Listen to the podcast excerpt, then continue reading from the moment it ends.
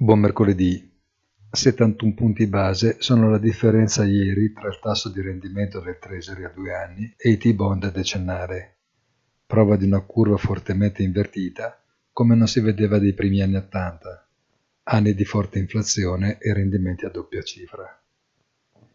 L'inversione della curva viene tradizionalmente considerato un indicatore di una certa affidabilità di probabilità di recessione ma in questo caso bisogna essere molto cauti nel valutare i veri motivi per cui la curva a lungo termine flette in maniera così forte, considerato il costante alleggerimento del portafoglio di proprietà della Fed.